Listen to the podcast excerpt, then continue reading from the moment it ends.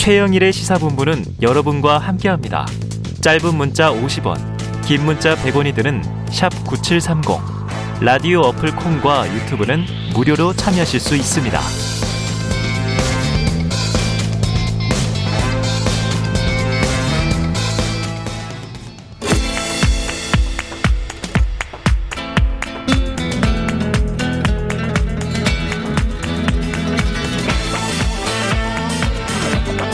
네, 정치권의 허심탄회한 속내를 낱낱이 들여다보는 시간입니다. 각설하고 시즌 2. 오늘 함께 해 주실 두 분 소개해 드릴게요. 자, 이재명 캠프 대변인 현근택 변호사 나오셨고요. 안녕하세요. 네, 안녕하세요. 현근택입니다. 예, 윤석열 캠프 출신. 출신. 하지만 그 선대위에 포함될 것으로 예상이 되는 장혜찬 평론가 함께 하겠습니다. 어서 오세요. 네, 안녕하세요. 장혜찬입니다. 선대위 언제 들어가요?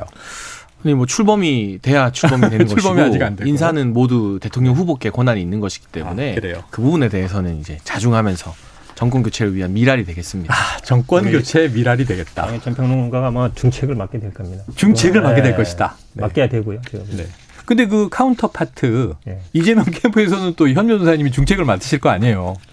저는 그냥 대변인 맡고 있죠. 네. 네. 두, 두 분이 제가 보기에는 뭐 이 윤 캠프의 조자룡들 아니냐. 그래서 이제 시사본부에서 이제 합을 겨뤄주고 계신데 아주 듣는 청취자분들은 재미가 쏠쏠합니다. 자, 첫 번째 키워드를 한번 볼게요. 현근택 변호사가 뽑아오신 키워드. 이 오디오로 듣고 이야기 나누겠습니다. 기운동을 하는 저희 단체는 석탄 발전소를 짓고 있는 두산중공업에 가서 녹색 스프레이로 칠한 그런 행동을 한 적이 있습니다. 그 이후에 저희는 이제 민형사 소송을 당해서 지금 2,300만 원 어치의 이제 벌금형이 이제 처해진 상황이고요. 그 전과자입니다. 범법을 할 때도 있죠. 범법자로 몰릴 때도 있죠. 그게 이제 바로 옳은지 그런지는 사실은 각자가 판단하는 겁니다. 그 희생이나 우리 공동체에 합의된 룰을 일부 어겨가면서 이 주장을 세상에 알리는 것조차도 더 큰 효율성이 있을 수 있죠. 응원합니다. 저는 그런 식의 삶을 응원합니다. 저도 그랬으니까요. 그래도 조심하라 그러셔야죠 그래도 조심, 조심 잘하고 있어요, 내가 보기에는. 자, 오디오가 꼬였습니다. 첫 번째 키워드는 이 현근택 변호사님이 김건희 이렇게 뽑아오셨는데 지금 나간 오디오가 이 두 번째 키워드가 나왔어요. 지금 보니까 뭐 오지혁 이제 청년기후 긴급행동 공동대표, 이재명 이 민주당 대선 후보, 양이원영 민주당 의원, 또 이재명 후보 이야기였는데 요 키워드는 장해찬 평론가가 꼽아오신 거예요. 네. 이재명 더불어민주당 대선 후보가 청소년 청년 기후 활동가와 만난 자리에서 한 발언이었거든요. 자, 그러니까 장희찬 평론가님 이 주제를 먼저 다루겠습니다. 어떤 취지였습니까? 네, 이건 이재명 후보의 이제 범법 옹호 발언 그런 부분이 굉장히 문제가 되기 때문에 제가 뽑아왔고요. 옹호 발언. 뭐 이제 기후 위기를 막기 위한 네. 청년 시민단체 대표들과의 만남에서 네. 이야기를 나누다가 네. 뭐 범법을 하고 범법자로 몰릴 때도 있지만 그게 옳은지 그른지는 각자가 판단하는 거다라는 어. 그러면 법원이 왜 존재해야 되죠? 네네. 그런 말씀을 하셨고 뭐 이 주장을 세상에 알리는 게 이 공동체 합의된 룰을 일부 어겨도 더 큰 효율성이 있을 수 있다. 음. 저는 그런 식의 삶을 응원한다. 저도 그랬다. 그러니까 어. 본인의 과거 전가까지도 약간 네네. 미화를 하면서 이 범법 행위에 대해서 그래도 우리가 법치주의의 틀 안에서 본인의 의견을 알려야 된다는 당연한 말씀을 하시는 게 아니라 네. 응원한다는 말씀을 하셨거든요. 그랬어요. 그 보다 보다 못해 옆에 있던 양이원영 더불어민주당 의원이 네. 조심하라 그러셔야죠라고 지적을 하기도 할. 정도였습니다. 그런데 이게 누군가에게는 기후 위기가 가장 소중한 가치일 수 있고요. 음. 누군가에게는 뭐 채식일 수도 있고, 누군가에게는 뭐 법치주의 회복일 수도 있고 네. 여러 가지가 있잖아요. 다양한 원칙들이. 근데 그 다양한 있죠. 소신과 신념이 옳다고 해서 그내 말이 맞는 것 같다고 해서 하나 둘 다 범법을 용인하기 시작하면 네. 대한민국은 무법 천지가 될 겁니다. 네. 무엇보다 헌법 정신과 법치를 지켜야 할 이 대통령에 도전하시는 분께서 할 발언은 아니라는 생각이 들고요. 네.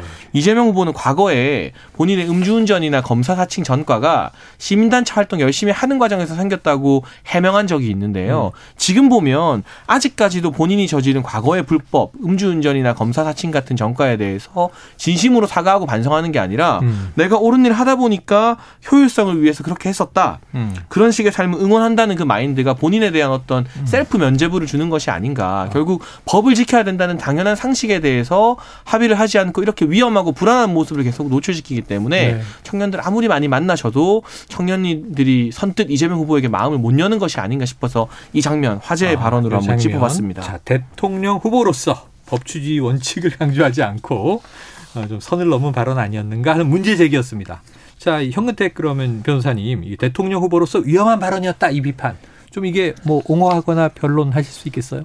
뭐 범법을 옹호한 건 아니고요. 이건 네. 아마 시민 운동을 하거나 어떤 활동가들은 항상 고민하는 부분이에요. 네네. 뭐 법을 뭐 정면으로 고의적으로 어기겠습니까? 이분들도 네. 아마 이제 녹색 스프레이로 벽에다 칠을 했으니까 그게 네네. 법으로 따지면 이제 송괴죄 이런 게 되는 거예요. 그렇죠, 한마디로 그렇죠. 얘기하면. 남의 처벌을 담벼락에. 받다. 그렇죠. 담벼락에 하고 있으니까. 근데 이, 이 이재명 후보 정과를 자꾸 얘기하는데요. 이 정과 그 부분도 특수 공무집행방해도 아시겠지만 수만 명 서명을 받아가지고 조례를 딱 올렸는데 음. 몇십 초 만에 그냥 기각해버린 거예요. 네. 그러니까 이제 시민단체 회원들과 이제 의회 진- 들어갔다가 뭐 그게 공무집행 방해다 이렇게 네, 된 거예요. 네, 네. 뭐 검사 사칭도 자꾸 말씀하시는데 이것도 기자 취재할 때 옆에서 이제 있었던 때문에 된 건데요. 음. 음, 저는 예전에 이제 2004년인가요? 우리 총선 낙선운동 기억이 생각나실 거예요. 아, 네네. 낙선운동. 그렇죠. 뭐, 예. 이 당시에도 논란이 많았어요. 낙천, 낙선. 네. 대상자를 선정했을 때 그게 뭐 위배되는 거 아니냐, 법 네네. 위반 아니냐. 물론 나중에 그분들 처벌도 받았습니다. 선거법 위반으로. 그렇죠, 그렇죠. 왜냐하면 특정을 딱 해서 이 사람은 안 된다고 했기 때문에. 네네네. 근데 그때 기억하시겠지만 굉장히 좋은 영향도 많이 미쳤어요. 예. 한마디 뭐냐면 아 이제 시민 사회에서 이 사람들 예를, 예를 예- 그 전에는 어땠냐면 음. 공약을 잘 지켰다 안 지켰다 이것만 했거든요. 음. 리스트를 딱 제시하지는 않았었어요. 네네. 그렇게 본다 그러면 시민 운동이라는 건 항상 그 경계선. 네. 저도 예전에 뭐 기자회견 같은 거 해보면요. 경찰들은 기자회견 아니라 그래요. 이거 집회다. 어, 집회다? 하지 말아라. 어, 어. 그러니까 한 명만 서서 해라. 나머지는 네. 다 뒤로 물러가고 네, 막 네. 이렇게 그 한계선이 있거든요. 예. 근데 예를 들어서 뭔가를 주장하고 이럴 때는 음. 또 기자회견도 해야 되는 것이고 음. 그러니까 그렇기 때문에 그런 취지다. 그러니까 본인이 그렇게 하겠다는 게 아니라 네. 여러분의 활동에 그런 이해할 면이 있다라고 말씀드린 거죠. 공익을 네. 위한 시민 활동, 시민 행동에서 이 경계선에 있지만 실제로요. 예. 만약에 이 녹색 스프레이 칠한 게 네. 만약에 뭐 개인적으로 그걸 송계할 생각이 있었던 건 아니잖아요. 예. 왜냐하면 아니 석탄 발전소 이제 그만해라. 석탄 발전소 화력 발전소 그만해라는 거기 네. 때문에 이게 반드시 법에 위반되느냐. 음. 물론 이제 싸움의 여지가 있겠죠. 정당한 행위라든지 네네. 아니면 뭐 어, 우리 사회를 공익적인 활동이다. 예. 뭐 이렇게 아마 주장할 것 같은데 그런 영역이 좀 있는 부분들이에요. 장평론가님 이해가 되셨어요? 이미 벌금형이 네. 선고가 되었고요. 아, 벌금형 선고됐다. 공익을 위한다는 것의 관점은 너무나 주관적입니다. 주관적이다. 제가 생각하는 최고의 공익은 정권 교체입니다. 제가 청와대 네네. 담벼락에다가 스프레이로 야당의 네. 신념이네요. 제가 청와대 담벼락에다가 스프레이로 정권 교체 문재인 대통령 빨리 물러나십시오 네네네. 저는 공익을 위한 거니까 그러면 응원 받을 수 있는 건가요? 아마 이렇게 되면- 받지 않겠어요? 이게 만인의 만인에 의한 네. 무법 상태가 되는 겁니다. 모두가 자신이 생각하는 공익을 위해서 네네. 법을 어기기 시작하면 어. 대한민국이 혼란스러운 혼돈의 음. 카오스가 펼쳐지게 되는 네. 것이고요. 저는 노영민 전 비서실장이 많이 생각나더라고요. 네네. 그분이 이 광화문에 모였던 보수 단체들에게 이 코로나 방역법 어겼다고 살인자라고 국회에서 공개 발언하셨잖아요. 아 그런 적이 있었죠. 네, 그런데 사실은.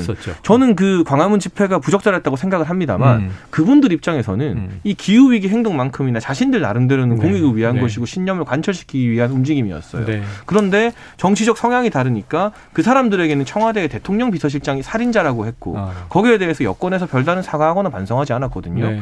네. 만약에 이재명 후보 측의 이런 사고 방식이 용납이 된다면 음. 그분들도 방역법 어겨가면서 광화문 집회할 수 있는 거죠. 네. 그러니까 법이라는 것은 주관적인 관점으로 이건 공익에 부합하니까 어겨도 되고 이건 공익에 부합하지 않으니까 지켜야 되는 것이 아니라 우리 사회 구성원 모두가 지켜야 되는 최소한의 기준입니다. 네. 그 기준에 대해서 원칙을 이재명 후보가 집권 여당 대통령 음. 후보이기 때문에 더더욱 좀 확고히 해주시길 바란다 그런 당부의 말씀을 네. 드리고 싶습니다. 제가 만약에 변호사라면요, 이 활동가들 무죄 주장할 것 같습니다. 음. 네네. 왜냐하면 변호할 것 같다. 개인의 그럼요 당연히 지금 뭐 정권 교체라는 거는 한 정치 단체의 목적이지 공적인 건 아니죠. 네. 근데 이분들의 활동은 당연히 석탄 발전소 그거를 좀 줄여라고 하는 거잖아요. 탄소 줄이고 그렇죠. 그런 기후를 목적이기 때문에 보호하자. 그게 개인의 어떤 정치적인 목적이나 이 사익을 위한 건 아니고 거기에 뭐 노영민 실장 발언까지 얘기할 필요는 없는 거고요. 그게 뭐 음. 범법행위는 아닌데 제가 말씀드리는 그거예요. 법이라는 걸 모두 일률적으로 당연히 법 지켜야 되죠. 법을 지켜야 되는데 이런 시민운동 활동하는 사람들의 입장에서는 그 한계선 네. 그러니까 공적인 개인의 예를 들어서 자기가 정치적인 어떤 권력 쟁취를 위하거나 자기네 사익을 취한다면 당연히 안 되죠. 음. 근데 사회 발전하기 위해서는 그런 분들의 노력도 필요하다. 그렇게 말씀드리는 거예요. 그분 네. 그거하고 어떻게 저 광화문 집회하고 같이 연결하겠습니까? 그러니까 이재명 후보가 연결 대통령이 자체가 좀 되면 거예요. 우리 집 담벼락에도 누가 스프레이 치라고 아니, 그렇게 자꾸. 오버하지 마시고. 좀 오싹한 네, 네, 마음이 네. 많이 듭니다. 당연히 그 사람 네. 만약에 그 집에서 어떤 문제가 있다라고 한다 그러면 그런 걸 얘기하는 것이지 그걸 자꾸 뭐 그렇게 무엇이 연결하십니까? 공익인지 판정하는 것도 결국 법의 기준에 따른 법에서 것이기 하는 거죠. 일단 법원에서 이번에 하는 건데. 받았고 그렇다면 좀 다른 방법을 찾아라 응원하겠다라고 말하는 게 성숙한 어른의 자세가 아니었나 하는 아쉬움이 드는 겁니다. 자, 요거 조금 우리가 같이 고민해 볼 대목 이 있는 주제인 것 같습니다. 자, 예를 들면 이 공익적 목적에서 실정법을 어기는 상황이 생길 수도 있다. 그런 것들에 대해서는 우리가 조금 또 포용해야 되는 거 아니냐라는 관점과 공익적 목적이라 하더라도 공익적이라고 하는 자체가 좀 주관성의 개입일 수 있다. 각자의 소신이 또 충돌할 수도 있다. 그래서 최소한의 룰인 법을 어겨서는 안 된다. 이런 두 입장인데 제가 보기엔 이 자체가 좀 진보와 보수의 시각 자체를 반영하고 있는 이슈 아닌가 하는 생각이라 요거 대선 본선 과정에서 좀 이슈가 될 것 같다 하는 생각이 듭니다. 그런데 제가 떠오르는 건 그런 거예요. 자, 음주운전자와 초보 운전자 중에 누가 더 나으냐 할 때 또 답변이 있었고 어 그제 안철수 의원 저 어제 인터뷰를 했더니 네. 음주운전자 초보 운전자 다 문제다. 하나는 불법, 하나는 불안. 음. 나는 무사고 운전자다. 또 이렇게 강조를 하시기도 하더군요. 자, 요 재밌는 논쟁인데 이어질 것 같습니다. 이 정답이 없어 보이고요. 아까 이 첫 번째 키워드를 잘못해서 이 현근택 변호사가 가져온 김건희라고 하는 이름을 키워드로 말씀드렸는데 관련 오디오를 듣고 두 번째 이슈로 넘어가겠습니다. 기본적으로는 그 윤석열 후보의 부인께서 뭐 사, 사업을 하고 계시는 분이라서 좀 사회적으로는 굉장히 그 사교성도 있고 그렇다고 들었습니다. 전 뵙지는 못했지만요. 근데 예. 어, 온갖 그 저 없는 죄도 뒤집어 씌울 듯한 그런 기세로 수사가 진행되고 있는데 뭐 그것 때문만은 아니겠지만 여러 가지 좀 제약의 요건이 실제로 그 어, 있는 것도 사실로 보이거든요. 그러니까 어, 적절한 시기에 또 활동을 하지 않을까 생각합니다. 네. 자, 지금 김재원 국민의힘 최고위원 목소리인데요. 김건희 씨에 대한 이제 언급이었습니다. 방송에서 나왔죠. 현근택 변호사님이 이 키워드의 취지를 먼저 설명해 주시죠. 기본적으로 이제 대통령 후보의 부인은 나중에 영부인 될 수 있는 부인이잖아요. 그렇죠. 다른 정치인들하고 다르게 청와대에 부속실도 있고 예산도 배정되고 공적 활동을 합니다. 실제로 외교 네. 활동도 하고. 그러니까 공인이라고 볼 수 있죠. 단순히 다른 뭐 국회의원 부인하고 다른 거죠. 그럼 당연히 뭐 나와서 대중들의 검증을 받는 게 당연히 맞는데 음. 뭐 저는 아 언제 나올까가 가장 관심이잖아요. 네. 관심인데 뭐 여러 저는 그 듣기는 뭐 안 나올 수도 있고 나올 수도 있고 여러 가지 들어서 제가 아마 이 김재원 최고위원님한테 질문을 했던 건데 뭐 음. 나온다고 하니까 나오실 것 같긴 한데 결국은 아마 관건은 지금 뭐 도이치모터스 주가 조작 사건 음. 이게 과연 어떻게 되느냐 언제 소환하는지 뭐 기소할지 아니면 기소한다 그러면 뭐 구속 기소할지 불구속할지 뭐 이런 여부들이 결정돼야 나오지 않겠냐라고 보고 있습니다. 아, 지금 안 그래도 조금 전에 이제 10분 인터뷰를 도이치모터스 권호수 회장이 구속됐기 때문에 김건희 씨 관련된 부분에 대한 이제 좀 지금 미스테리죠. 이제 그런 부분들을 이 수사로 밝혀져야 되는데 언급을 했는데요. 자, 그 문제가 좀 해결돼야 공적으로 행사에 참여하지 않겠느냐. 그럼 이제 장평론가님은 이제 특보를 지내셨으니까 네. 김건희 씨의 이제 이 배우자로서 어, 대통령 후보와 좀 공식 행사의 모습을 나타낼 시점 그럼 예견이 되세요? 저는 시기의 문제지 이제 선대위가 출범하고 나면 아? 본선 과정에서 예. 윤석열 후보가 직접 언론 인터뷰에 답했던 것처럼 음. 국민이 원하는 부분에서 뭐 봉사활동을 함께 한다던가 하는 식의 공식 행보가 있을 거라고 네네. 예상을 하고요. 네. 그리고 이 검찰이 이렇게 시간만 끌고 아직까지 소환도 안 하고 있고 예. 무려 1년 6개월을 주변을 다 뒤져가면서 수사했는데 이번에 영장 이제 다른 사람들 청구할 네네네. 때도 보면 이 김건희 대표의 이름이 어디에도 적시 되어 있지 않습니다. 네. 그럼 1년 6개월 동안 수사하면서 사실상 저희는 표적 수사라고 보고 있는데 음. 네네. 영장이 이름 하나 적지 못할 정도의 부실 수사를 한 건가요? 이 어. 검찰이.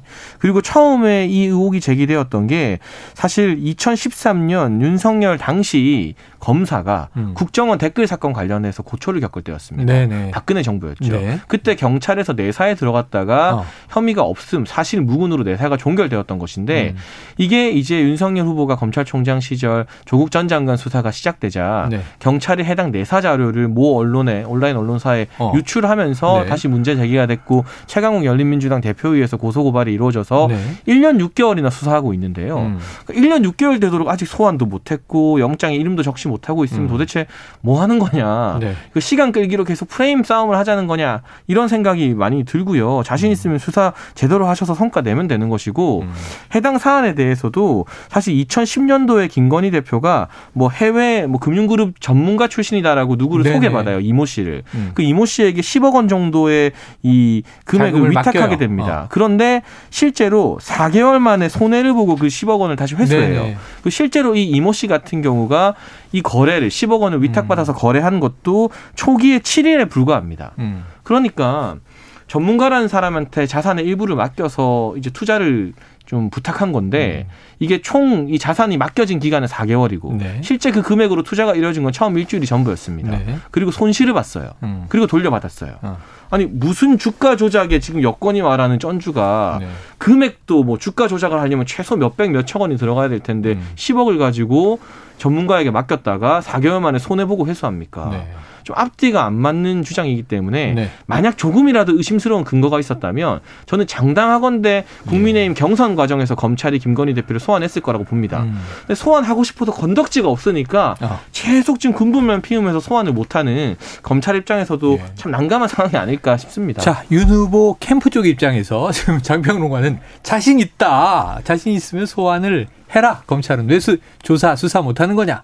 현 변호사님 왜 못하는 거예요? 국민의힘 쪽에서 나오는 얘기가 이거 네. 대선 대선 후보 부인이니까 뭐 대선 후로 미뤄라 이런 얘기 나오고 있는데 아, 지금 장해찬 그런 얘기가 있었죠. 그의 특보님처럼 뭐 당당하게 수사 받겠다는 태도가 옳다고 보고요. 저는 자신 있으면 1년 소환하라는 6개월 게 아니, 좀 아니라 얘기 들어보세요. 검찰이 1년 자신이 6개월 동안 없으니까. 수사했다 그러는데 없다? 사실은 그동안 검찰총장이었죠. 올해 네. 3월에야 사퇴했잖아요. 네네. 제대로 수사한 거는 아니, 검찰총장이는데 검찰총장 부인 수사할 수 있겠어요, 제대로? 어, 다 그러니까 보고해야 1년 되는데. 6개월 수사했다고 하지만 아이, 당연하죠. 묵히고 있었다?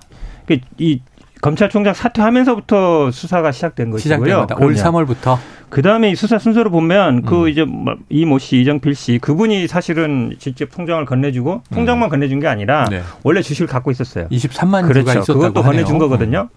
그러면 근데 그 사람이 잡혀야 사실은 그 다음에 이제 조사가 돼요. 네네. 근데 이분이 영장 청구되니까 도망갔잖아요. 어, 한달 잠적. 동안. 네. 최근에 잡혔죠. 12, 지난 그렇죠. 12일에 이제 가장 잡혔습니다. 문제는 뭐냐면 전문가를 만났는데 전문 주식 전문가라 소개해서 만났다. 누가 소개했죠? 도이치모토스 사장이 소개한 네, 거예요. 권호수 회장이 소개를 했어요. 그 사람이 소개해서 그 사람한테 돈과 도, 도이치모터스 토- 그 주식 23만 주를 맡겨서 거래를 하게 했다는 거잖아요. 음. 그거 자체가 내부 정보 이용 혐의를 인정하는 거예요. 네. 왜 그러냐면 우리가 주식을 살 때 그냥 객장에 가든가 본인이 트레이드 하면 되는데 네. 내가 살려는 회사의 사장 소개로 누구를 만나서 그 회사 주식도 주고 그다음에 돈도 주고 네. 그거 이상하잖아요. 음. 말이 안 되는 거잖아요. 네. 그래서 그 자체로 제가 보기에 문제 있다 보고 지금 자꾸 손해 봤다 그러는데요. 지금 그 손해는 최종적인 손해가 아니에요. 음. 2010년 5월 20일 종가 기준으로 4천만 원 손해다. 그 시기에는 그렇죠. 음. 최종적으로 누구한테 얼마에 팔았는지는 안 나와 있어요. 음. 그 2013년까지 계속 전환사채도 거래가 됐는데 네네. 일각의 보도에 의하면 국민대에 뭐 비슷한 양이 있다도 그러고 예. 그러면 결국 주식이라는 거는 기존에 갖고 있던 주식 음. 그다음에 10억 원 갖고 산 주식 그게 언제 누구한테 얼마에 팔아서 최종적인 수익은 얼마냐 이걸 얘기해야 되는데 음. 지금은 통장 회수한 그 날짜 2010년 5월 20일 종가 기준으로 손해라는 거는 제가 보기에 눈 가리고 아웅이다라고 생각할 수밖에 없고 네. 제가 보기에는 뭐 그 공개한 것도요. 2009년하고 2010년 특정 몇 부분만 한 거잖아요. 근데 음. 주가는 실제로 2010년부터 뛰었어요. 네. 그럼 주가 뛰었을 때 10, 12, 11년, 12년 요때 걸 공개해야 되는데 엉뚱하게 앞에 주가 안 오를 때 것만 공개하니까 사람들이 네. 안 믿는 거죠. 어떻게? 그러니까 1인 매매했던 통장 회수 손해보고 회수한 것까지 다 공개를 했는데 네. 그럼 이제 우리 이재명 후보도 그동안에 어떤 주식 거래한 내용이나 이런 것들 음. 정말 한번 다 까면서 국민들한테 한번 해봐야 되는 건가. 그리고 후보가 다 제가- 계좌를 까는 겁니까? 제가 강조하고 싶은 네. 부분은 이게 2013년에 경찰에서 내사를 한번 했던 사람인데 네네네. 사실 무근 판정 받았잖아요. 네. 그 당시 윤석열 후보의 입지입니다. 음. 국정원 댓글 사건 때문에 자천당해서 소위 말하는 끈 떨어진 검사였습니다. 네네. 음. 그리고 그 당시 정부 입장에서도 눈에 가시였겠죠. 음. 만약에 문제될 것이 있었다면 이 부분에 대해서 경찰이 왜 사실 무근이라는 음. 결론을 내렸을까? 혹독하게 충분히 내사하지 않았을까? 네. 이미 그리고 이 부분이 2013년에는 박근혜 정부에 의해서 음. 그리고 윤석열 후보가 또 검찰총장 되면서는 네. 또 그때 야당이나 또 예. 나름의 이 민정수석실이나 청와대에서 인사 검증하면서 계속해서 제기되었음에도 불구하고 음. 전혀 관련성이 없기 때문에 지금 뭐 문제가 안 돼왔던 것인데 네. 이걸 다시 끄집어내는 것은 저는 정치적인 의도가 있다. 그래서 뭐 자신 있으면 소환해라가 아니라 검찰이 자신 없기 때문에 소환도 아직까지도 시간이 많이 지났음에도 못 하고 있다는 걸 제가 네. 역설적으로 좀 강조해서 말씀을 드린 것이고요. 그리고 이 부분에 대해서 지금 계속해서 이 배우자 문제를 거론하고 건드리는 음. 게 최근 이재명 후보와 관련돼서 배우자 관련된 여러 가지 이야기들이 있지 않았습니까? 네. 뭐 사실이 아니다 법적 대응을 하겠다 이재명 캠프에서 아주 강경하게 나오고 있는데 음. 지금 본인들에게 자꾸 부정적인 이슈가 먼저 표출되다 보니까 네. 어떻게든 좀 밸런스를 맞춰서 물타기 하겠다는 그런 의도가 아닌가 정치적으로는 뭐 그렇게 느껴지기도 합니다. 예. 자, 뭐 반박을 안 할 수가 없는데요. 예. 아니 통장 거래는 스스로 공개하겠다고 한 거예요. 홍준표 후보가 경선 그 전에. 과정에서. 어, 그렇죠. 공개하십시오. 공개하겠습니다. 네. 그러면 당당하게 다 공개하면 되는데 엉뚱하게 공개했기 때문에 문제인 거고 이재명 후보는 공개됐어요. 공개하겠다고 한 적이 없잖아요. 음. 그러니까 섞을 얘기가 아니고 제가 보기에는 뭐 소환한다 그러면 당당히 응하시면 되는데 음. 저는 이재명 후보에 대한 이 사실은 어찌 보면 유언부여 마타도를 굉장히 나는 국민의 흠칙에서 많이 유포했다고 봐요. 네. 뭐제 생각입니다. 왜냐하면 김지현 최고가 그랬거든요. 음. 당연히 그럴만하다. 네. 사실은 가짜 뉴스로 판명됐음에도 불구하고 어, 다른 사람은 모르겠지만 이재명 후보니까 그럴 것 같고 음. 그래서 이재명 후보 반성해야 된다 이랬거든요. 네. 어, 지금 이 가짜 뉴스로 판명되면 그 뉴스를 유포한 사람들이 문제지 음. 그걸 가지고 이재명 후보 탓하고 있어요. 음. 그럼 뭐, 근데 사실은 이 주가 이 조작 문제는요 말씀하신 것처럼 작년부터 문제된 겁니다. 음. 저는 그 빨리 어쨌든 이 수사 결론 내야 된다 보고 자, 있습니다. 이제 검찰에게 이 공이 넘어가 있습니다. 검찰이 빨리 좀 속도를 내서 지금 이 논쟁을 계속 해야 되는데 말이죠. 검찰이 이제 진위는 이건 이렇고 저건 저렇다. 좀 발표를 해줘야 되지 않나 싶습니다. 그리고 또 조금 있으면 아까 장희찬 평론가 말씀처럼 이 영부인 후보, 두 분의 영부인 후보, 여야의 또 이제 이 공개적인 활동을 시작하게 될 거거든요. 자, 그래서 좀 균형을 맞추려고 요 얘기도 한번 여쭤볼게요. 오늘 유인태 전 의원이 이제 이 CBS 김현정 뉴스, 뉴스쇼 이제 나와서 인터뷰를 했는데 이 김혜경 씨 이제 이재명 후보의 배우자죠. 그 올블랙 의상 논란이 있었어요 얼마 전에 그 매체에서 사진을 보도하면서 이게 이제 그 낙상 사고 이후에 김혜경 씨 외출 장면이다. 그런데 이제 이재명 후보 측은 아니다 수행원이다라고 했고 나중에 이제 오보를 매체가 인정을 했는데 이 유인태 전 의원 얘기는 기자들을 골탕 먹이려고 올블랙 의상 그렇게 한 것이다라는 얘기를 했어요. 저 요즘 이- 이재명 후보 이제 백브리핑도 안 하고 또 기자들을 왜 골탕까지 먹이려고 했는가? 현 변호사님 어떤 의도입니까? 백브리핑은 할 거고요. 당연히 아, 해야 할 된다고 거고. 보고. 예, 기자 질문을 피하면 안 되죠. 왜냐면 근데 이게 아마 이, 이 아시겠지만 이제 옛날 아파트들은 그 지하 주차장이 없, 없어요. 그냥 지상에 세워놓잖아요. 아, 나오면 이제 보이거든요. 요즘, 요즘 나오죠. 아파트들은 지하로 내려가서 차 타고 가면 사실은 그렇죠, 모르는데. 근데 이 매체가 아시겠지만 이제 연예계 쪽이나 이런 데서 유명한 네네, 기자들이잖아요. 맞습니다. 그러니까 뭐 기자 마크 찍힌 차도 아니고 그냥 음, 일반 차를 음. 타고 다니면서 아마 차 네 대 다섯 명이 어쨌든 계속 네네, 있었다니까. 이제 병원에 가야 되잖아요. 병원에 음. 가야 되고 한 일주일만 나온 거거든요. 아프고 네. 병원을 가야 되는데 이제 병원 나올 때를 찍으려고 이렇게 했던 거라서 물론 뭐 적재를 했느냐 논란이 있을 수 있지만 음. 네. 좀 심했다. 사생활이기 때문에 굳이 네. 병원에 가는 건 사생활이 맞거든요. 어, 매체 공적- 쪽이 심했다. 그렇죠. 그래서 이런 거는 좀 피해야 된다. 스토킹으로 신고한 거죠 당시에. 그래서 이제 아마 쫓아오고 이러니까 경찰이 왜 하냐 그러니까 뭐 취재 전에 했는데 음. 그건 아니잖아요. 또 음. 사실은 아시겠지만 예전에 뭐 이렇게 쫓아다니다가 사고 나는 적도 있어요. 네. 그래서 이제 그런 부분들은 좀 에, 물론 뭐 보도의 알 권리를 내세우는 건 좋지만 그래도 피할 건 선은 지켜야 된다라고 보고 있습니다. 네. 자 혹시 장 평론가님 이 사안 어떻게 보고 계십니까? 뭐 일단은 계속해서 이재명 후보가 백브리핑 안 하는 것 자체가 정치 상식에 반하는 국민 아. 소통 거부 행보이기 때문에 어, 국민소통 거부 행보다 메타버스 타고 2030 만나는 게 아니라 네. 2030 기자들의 백브리핑 요구에 응하는 게 순서다라는 말씀을 좀 드리고 네. 싶고요. 윤석열 후보 같은 경우는 뭐 정치 논란이 아무리 거세게 불거질 때도 하루에 한 번 백브리핑 거른 적이 없습니다. 네, 네. 참 대비되는 차이라는 말씀을 좀 드리고 싶고 음. 이게 뭐 수행원이냐 아니냐 말들이 참 많았는데 네. 보통 평범한 수행원이 그렇게 뭐 이 일부 영화 캐릭터를 연상시킬 정도의 검은색으로 합성 사진이 온몸을 많이 네, 돌았어요. 둘둘 말고 하진 네. 않죠. 의도적으로 대역을 내세운 겁니다. 음. 그런데 도대체 감추고 싶은 게 무엇이길래 의도적으로 배우자의 대역까지 내세워서 어. 그이 해당 매체 후문을 들어보니까 그 차량이 분당에 출발해서 여의도 민주당 당사 근처에 왔다가 당사 근처를 배회하다가 다시 분당으로 갔다고 하거든요. 그래요? 그러니까 기자들 따돌리기 위한 것이면 알겠는데 네.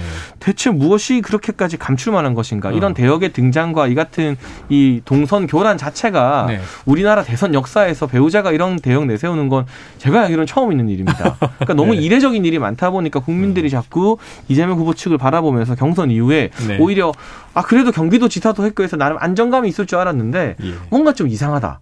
뭔가 불안하다 이런 느낌을 가지는 것 같고요. 지금 이재명 캠프에서 백브리핑을 거부하는 것도 네. 이재명 후보의 돌출 발언이 불안하다는 것을 스스로 알기 때문에 오히려 국민들에게 자인하는 꼴이 아닌가. 음. 이건 되게 패착이라고 생각합니다. 네.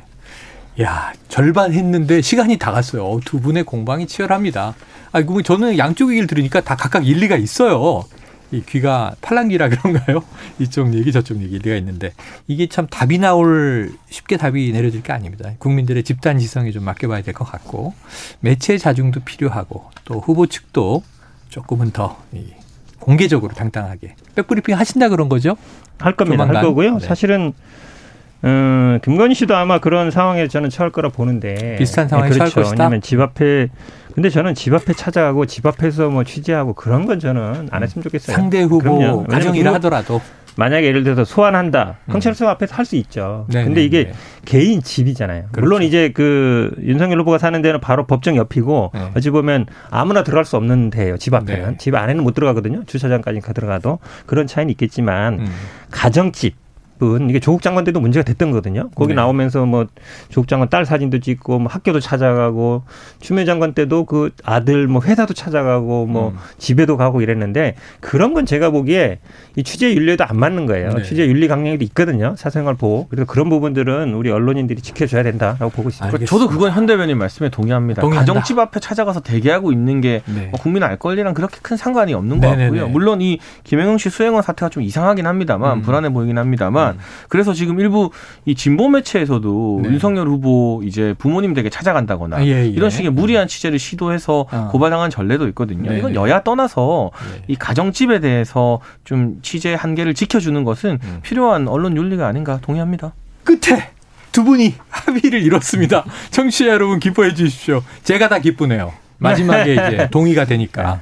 아 근데 지금 이제 이 우리 현근택 변호사님은요 하나 더 국민의힘 원팀 논란 이 키워드도 뽑아주셨고 또 장혜찬 평론가는 이재명과 기재부 이게 정부 여당이 좀 격돌이 있죠 재난지원금 때문에 방역지원금 아이 두 가지 너무 재밌는 이 정책적인 이야기인데 또는 이제 지금 정치 현안이고 못 다뤄서 아쉬움이 있습니다.